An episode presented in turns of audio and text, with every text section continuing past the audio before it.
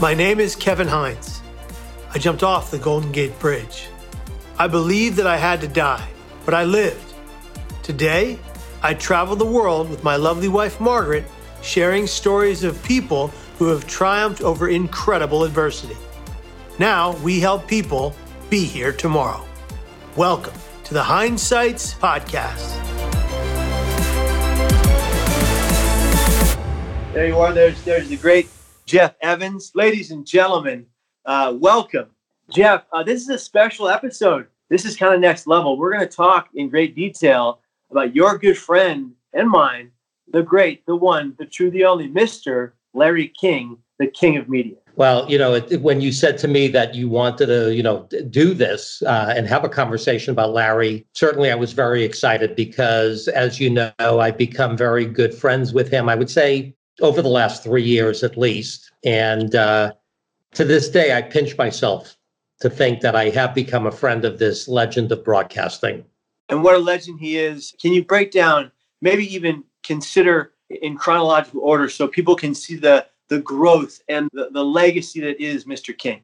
Well, you know, this this uh, legend has been doing what he's been doing now for, he just celebrated his 62nd year as a broadcaster, which is astounding.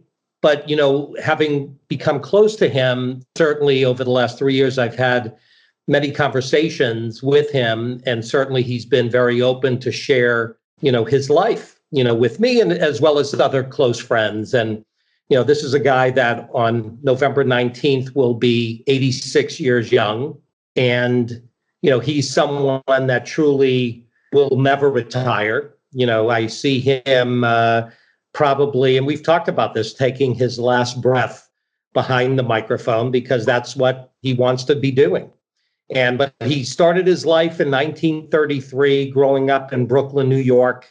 I would say probably the most defining moment of his life, he will say, is when at the age of eight years old, uh, his dad suddenly passed away from a heart attack at the age of 46. And I think that, you know, that moment in time will remain in his memory forever. You know, he knows exactly what he was doing. He describes himself as this little schoolboy carrying a lot of books home to find his mom crying.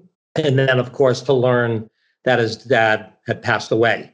And his mom now was responsible for Larry and his younger brother and, you know, that's something that, again, I think kind of trajected him into the world that he and life that he finds himself in today.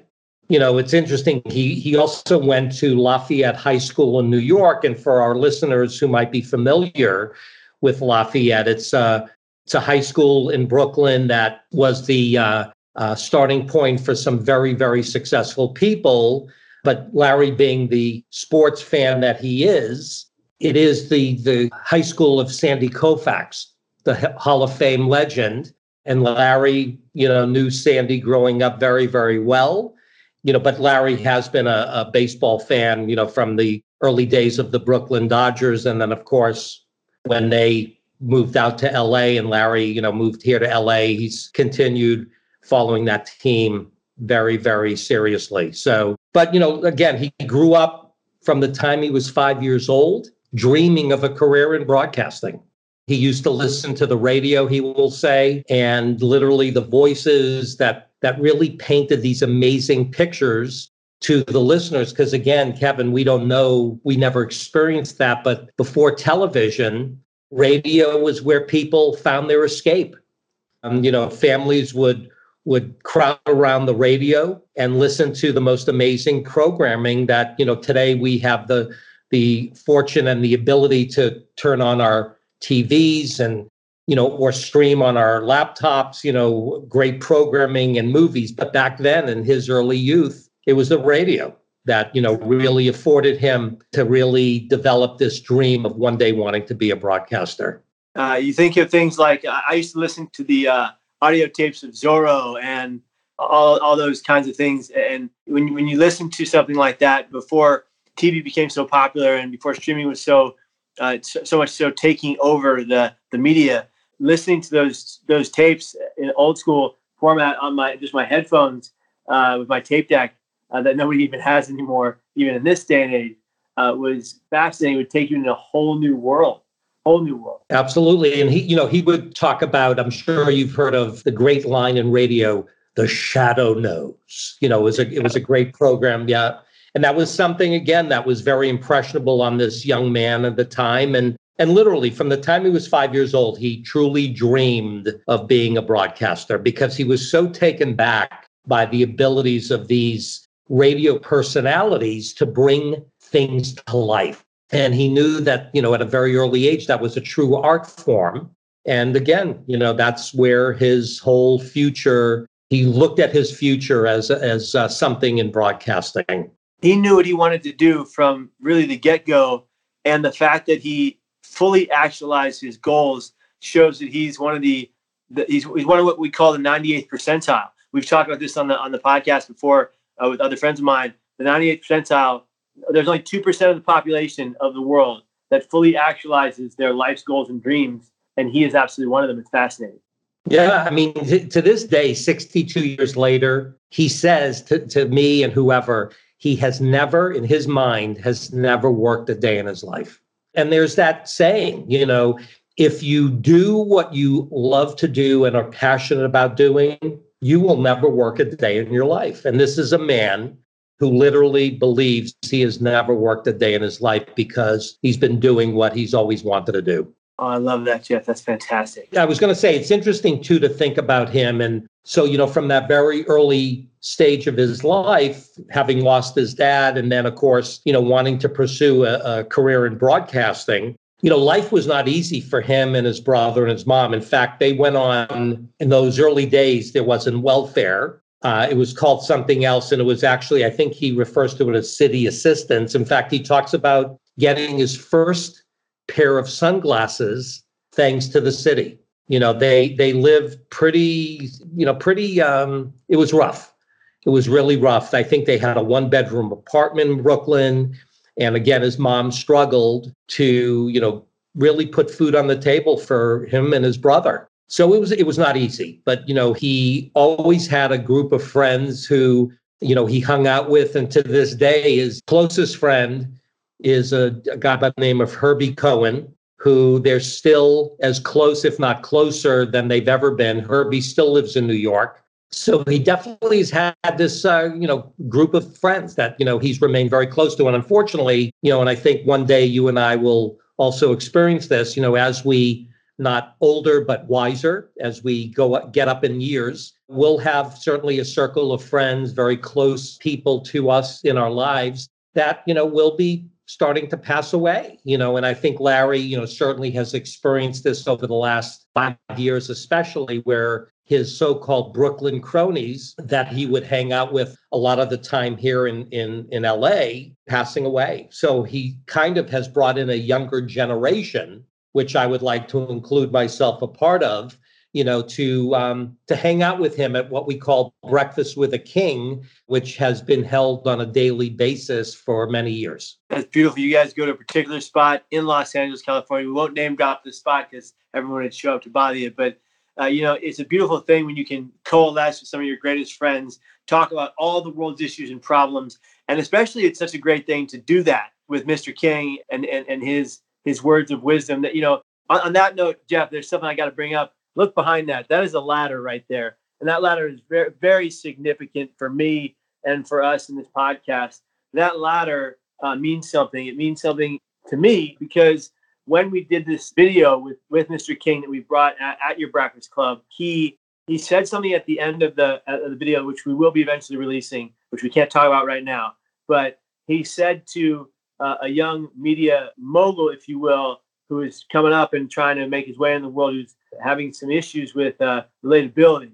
He said, "Forget what you've done in the past, just climb, climb, baby, climb." And, and that it was a simple saying, simple few words, but it meant a lot to me because even though he was talking to my friend, he hit me right here. Right, I'll, I'll put this right, right there. He hit me right there. absolutely. And, and I wanted to make that a part of of every episode of this podcast, you know, we're going to be having some of the most phenomenal minds telling these stories. And I'm so grateful, Jeff, that you being so connected to Larry. I want to, I want to talk more about I want to break down. You know, you spent quite a bit of time at CNN.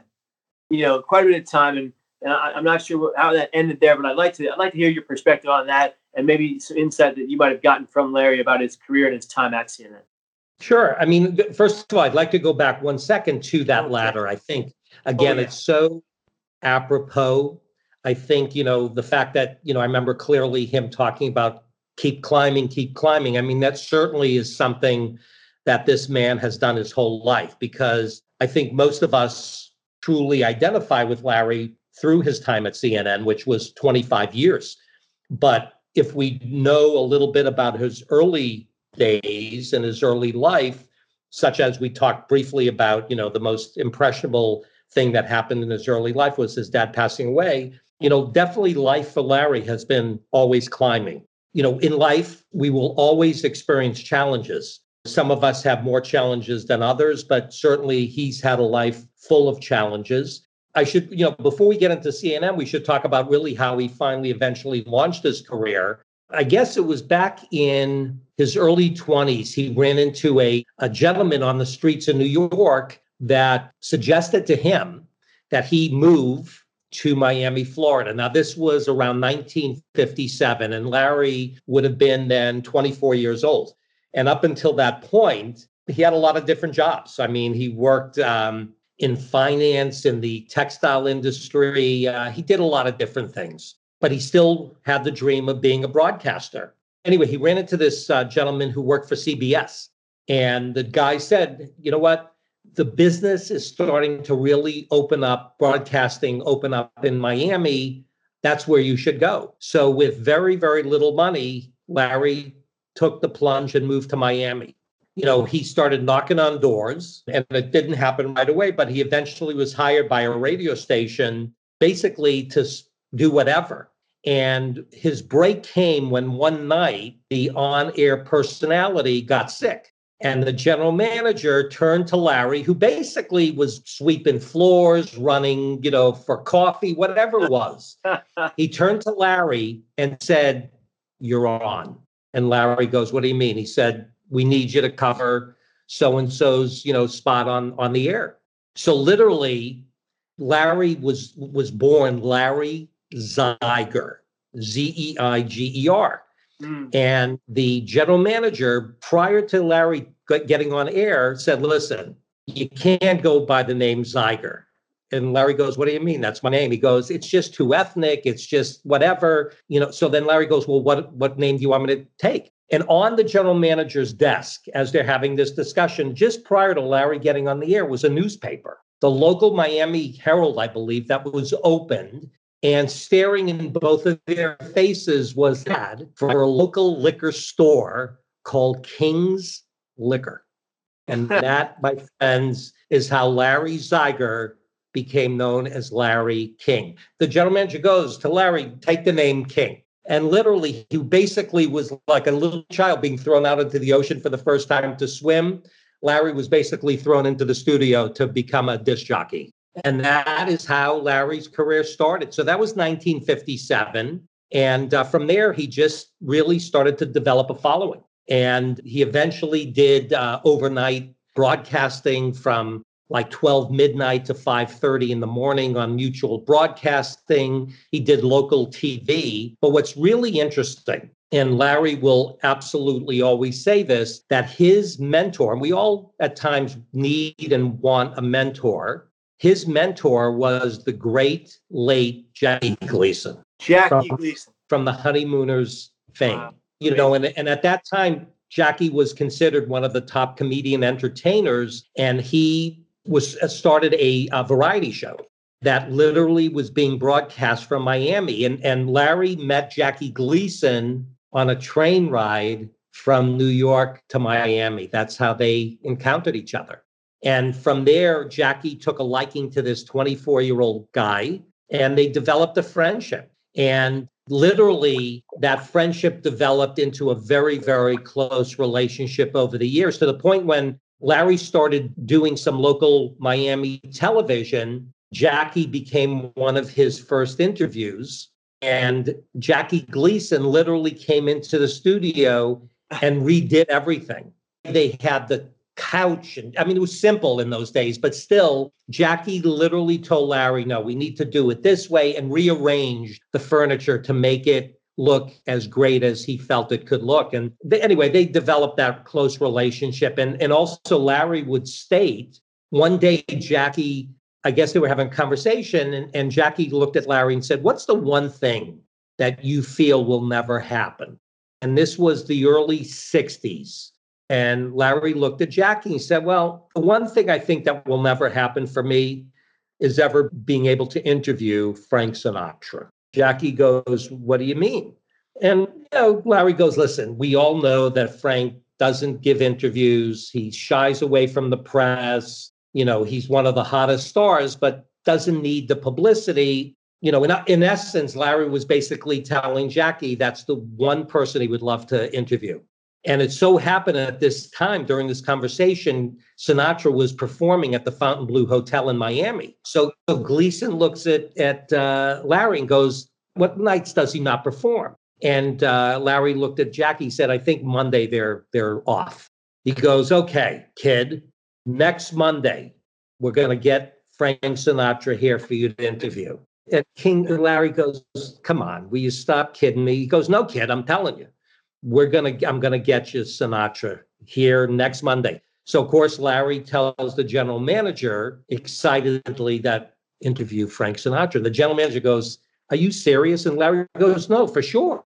9 p.m next monday. So again this is like the early 60s the general manager takes out a full page ad in the miami herald to advertise frank sinatra being on larry king show so anyway, so a week goes out, Monday comes, it's 8:59 p.m. It's only Larry at the and the general manager at the studio. And Larry's starting to get very nervous. The clock hits 9 p.m. and all of a sudden the door opens and this whole entourage comes in and there's Frank Sinatra oh. with his group. And in fact, the PR person for Frank immediately comes over, pulls Larry aside, and looks at Larry, said, I'm just going to tell you one thing. During this interview, don't bring up the kidnapping of Frank's son. Frank Jr. had been kidnapped. Oh. And it was a it was a really really big story in those days. And Sinatra would you know again never gave interviews, but certainly never wanted to talk about this situation. So Sinatra sits down, and for the next three hours, yeah, three hours. That's how wow. comfortable Larry made Sinatra feel to the point where midway during the interview, Sinatra brought up the kidnapping of his son. Oh my God. It, it, was, yeah. And Larry really looks back at that moment, this interview, as truly putting the Larry King brand on the map of broadcasting. Oh my God, Jeff, that I got goosebumps all over my entire body. Uh, let me ask for the kids, for the millennials who have no idea who Frank Sinatra is. And some of these youngsters don't know who Larry is, sadly. Who would you compare them to? Could you compare the two of them to anybody in their respective fields today? Honestly, I can't. I mean, you know, Larry. I mean, basically, I mean, what somebody can do truly is with, you know, certainly a click of the button on the phone, you know, Google Larry King. Oh yeah. my God. In fact, you know, Larry is so proud of something today that he's actually being taught in broadcast journalism classes around the world. I mean, that I think says it all. They're saying uh, to learn how to be a broadcaster, you follow the model of Mr. King. And, you know, that, that's a great point you made there, Jeff, because I'm modeling this entire podcast off of what he told me when I sat with him the second time, which was I go off facts. And, and he has those blue cards with facts on them. And I'm, I'm not comparing myself to Mr. King. I'm nowhere near him. We just began this, but I'm saying I hope to aspire to be a, a good enough interviewer and host like Mr. King.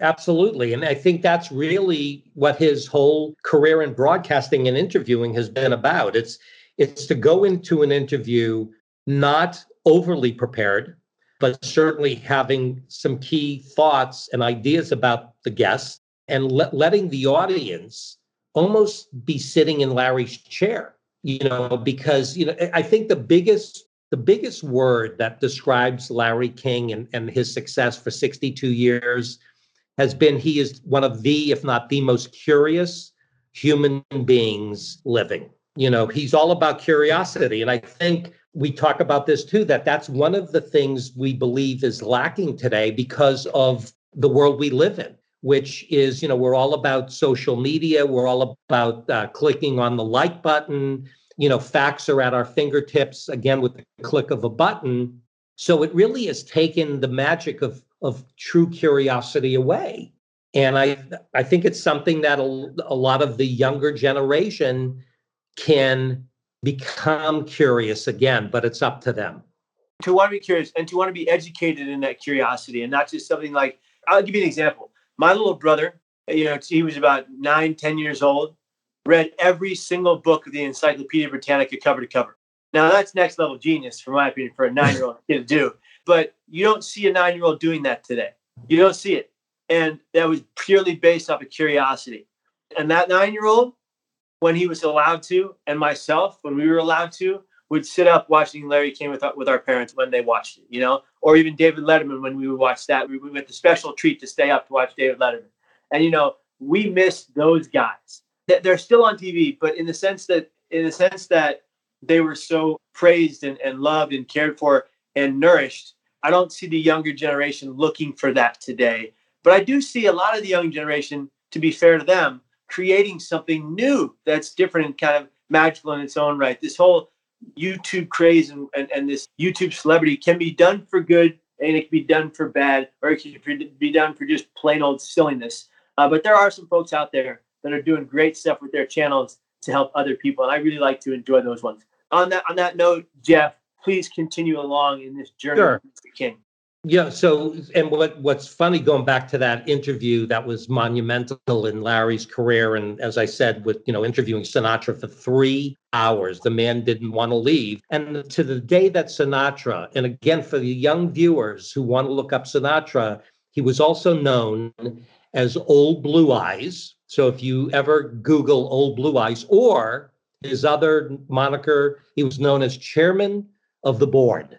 He to this day i think is i think thought of as one of the if not the greatest singers of his generation. But anyway the story behind that interview and how gleason was able to get that interview to happen was three years prior. Frank called jackie gleason up on the phone when he was supposed to perform when when sinatra was supposed to perform and got sick with laryngitis. And I forget, I think it was uh, somewhere in New York. And, and Sinatra called up Gleason desperately asking, Can you fill in for me? And again, Gleason was a entertainer, comedian, did some dance, you know, whatever. And he said, Sure, Frank, but you owe me a big one. And Frank said, Jackie, I do. Three years later, when all of this came up that he wanted to get Sinatra on Larry King's program, he called Sinatra up and said, Frank, do you remember three years ago you said you owe me a big one? Well, it's time to pay up. And that's how that whole interview came about. Is that oh, is that oh, anyway? So you know, from there, let's look at you know over the next few years, Larry really became pretty well known in South Florida, and then of course he had the nat- national overnight broadcast uh, show that, by the way, was the first of its kind. No one was doing an overnight show uh, that was syndicated around the country back in those days. So everyone started to know who Larry King was. And one of the most important people that got wind of this overnight radio host was none other than Ted Turner. And Ted had, you know, had recently started his CNN and hooked up with Larry and uh, you know, made Larry a deal he couldn't refuse to continue doing his overnight radio show, but also to start hosting what is now known as Larry King Live. And it started in 1985 and ran to 2010. And needless to say, I mean, this is a man, honestly, if you think about it, 62 years behind the microphone. He has now interviewed over 60,000 people. Think about that over 60,000 people. And when you think about the people that this man has interviewed, th- this is also interesting. I think one of the first times I sat with him at breakfast, being the curious person that I am, one of the first things I asked him was with all the people you've interviewed, all the world leaders, presidents, etc., celebrities, whatever. Who's the one person that you wound up never interviewing that you really wanted to interview? And without even having to think, he said Fidel Castro. Fidel Castro, who you know led Cuba for many many years, and of course there was the whole Bay of Pigs situation with the our our President John F. Kennedy back in 1960 was the first true challenge that Kennedy had to face was the possibility of nuclear war with Russia and Cuba. And Fidel was right at the center of all of that. That's the one person to this day Larry never got to interview. By the way, he was in Havana. Larry was in Havana with a crew ready to have that interview when the rug was pulled out at the last second and it never happened.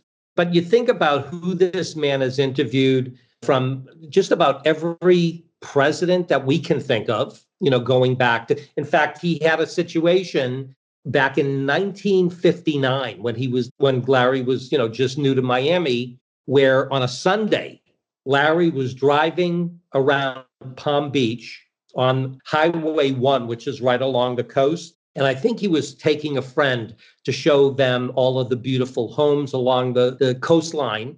When all of a sudden, on a Sunday morning, early Sunday morning, Larry actually rear ended a car in front of him by accident. You know, he was not paying attention and stopped the car. The car that he rear ended stopped also. And out of the driver's seat of that car in front of him that he had just rear ended stood this young, handsome guy who was John F. Kennedy. Oh my God. And all Kennedy said to Larry was, listen, you know, pay attention when you're driving. And Larry said, I'm so sorry, sir. Really.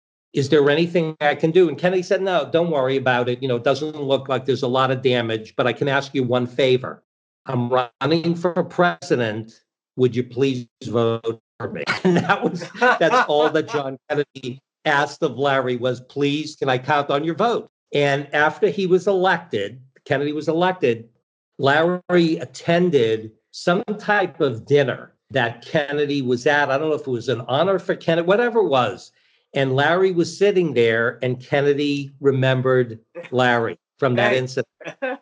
But anyway, this was Larry's life. I mean, you know, just, you know, meeting and interviewing some of the most influential people in history, in history. This is a great story too. What there was a movie recently about what was the name of the movie that was about Dick Cheney, but it was you know up for some Academy Awards, whatever. But what's interesting is when Larry saw this movie, not only did he interview every character in real life that was portrayed in this movie, but he also interviewed every actor that played the characters in the movie. Really? I mean, but uh, yeah, every character that was portrayed in this movie was during the George, the young George Bush days with Dick Cheney as vice president. Every character in the movie was someone that in real life Larry had interviewed, and every actor that played these characters were someone that Larry had interviewed also. That's mind-boggling. We should play the game Six Degrees of Larry King. Oh yeah, yeah. It's just it's just absolutely phenomenal. I feel honestly, Kevin, I feel very connected to just about every person that Larry's. I mean, I you know again at breakfast I hear Larry tell stories about oh this person. I mean, people that I literally have dreamt about and and read about and thought about whatever and and here I am sitting with a man that literally has sat down and had intimate conversations with uh, all of these people. It's crazy, absolutely crazy. Just amazing. Do you have any more thoughts on, on Mr. King, his legacy, even his family life? Anything that you could leave us with about about the man he is today, the man he's always been? Well, I would say, you know, with all of the great accomplishments he's had in his career with lifetime achievement awards such as a lifetime Emmy, Peabody Awards, whatever. I think if you asked him today what is his greatest achievement, he would honestly say the two sons that he has today with his last latest wife, which by the way, he's been married eight times to seven different women. But his last marriage, which took place in 1997, um, he has two of the most amazing young boys. I mean, they're young men today. Chance being 20 years old, who just started attending uh, USC, and Cannon, who's 19 years of age, who is attending West LA College and eventually will transfer probably to USC. Those are the two greatest accomplishments. Um, he has a total of five children, and I believe eight grandchildren, eh, or four grandchildren and nine great grand. Crazy numbers, but yeah, that would he would say is his greatest accomplishment because he has truly appreciated having these two boys at such a late time in his life that he really has been a part of their development and he's very proud of that. Well, that's just a beautiful thing. And that's a great thing to, if, if we can wrap up on. I think that sharing his story, his legacy, his life, his journey, and having you, the person to do it, couldn't be more uh, appropriate and perfect for this podcast. Do you have any thoughts to take us out here, Jeff, today? I would say that it's been again a, an absolute privilege to share some of the stories about Larry and and my friendship with him, which I'm very very proud of and honored also. But like you said earlier, with the ladder behind you, you know, no matter what challenges we face in life, from a mental health challenge to a physical health challenge to whatever it is, we're going to face challenges. The key is how do we face those challenges and I think Larry is an example of facing great challenges throughout his whole life and following his uh, recommendation that he gave us a couple of months back. And that was keep climbing. Don't ever stop climbing. And that would be the last thing I would share. Well, we'll leave it at that. Keep climbing, whatever you're going through in life, whatever you're dealing with, keep moving forward or upward and onward. You've got this on lockdown. We've got your back. Bye, guys. Take care. Be well. Take care. here tomorrow. Thanks, Jeff. Margaret and I love sharing stories of people who have triumphed over incredible adversity. For more content and inspiration, go to kevinhinesstory.com or visit us on all social medias at Kevin Hines Story or on youtube.com slash Kevin Hines.